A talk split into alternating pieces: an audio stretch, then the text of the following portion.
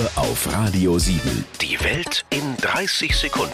Von und mit Jan Zerbst. Künstliche Intelligenz wird ganz sicher schon sehr bald große kreative Aufgaben übernehmen. Erstens Geburtstagsanrufe beantworten mit allen Reaktionen auf die typischen Fragen.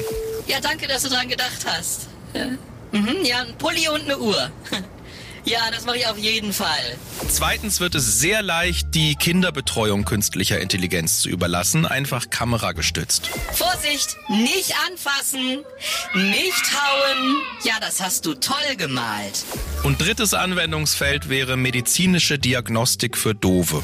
Immer wenn ich Kaffee trinke, habe ich so ein heftiges Stechen im linken Auge. Was kann ich dagegen tun? Nimm einfach den Löffel aus der Tasse. Radio 7. Die Welt in 30 Sekunden. Jeden Morgen kurz nach halb acht und jederzeit zum Nachhören Auf radio7.de.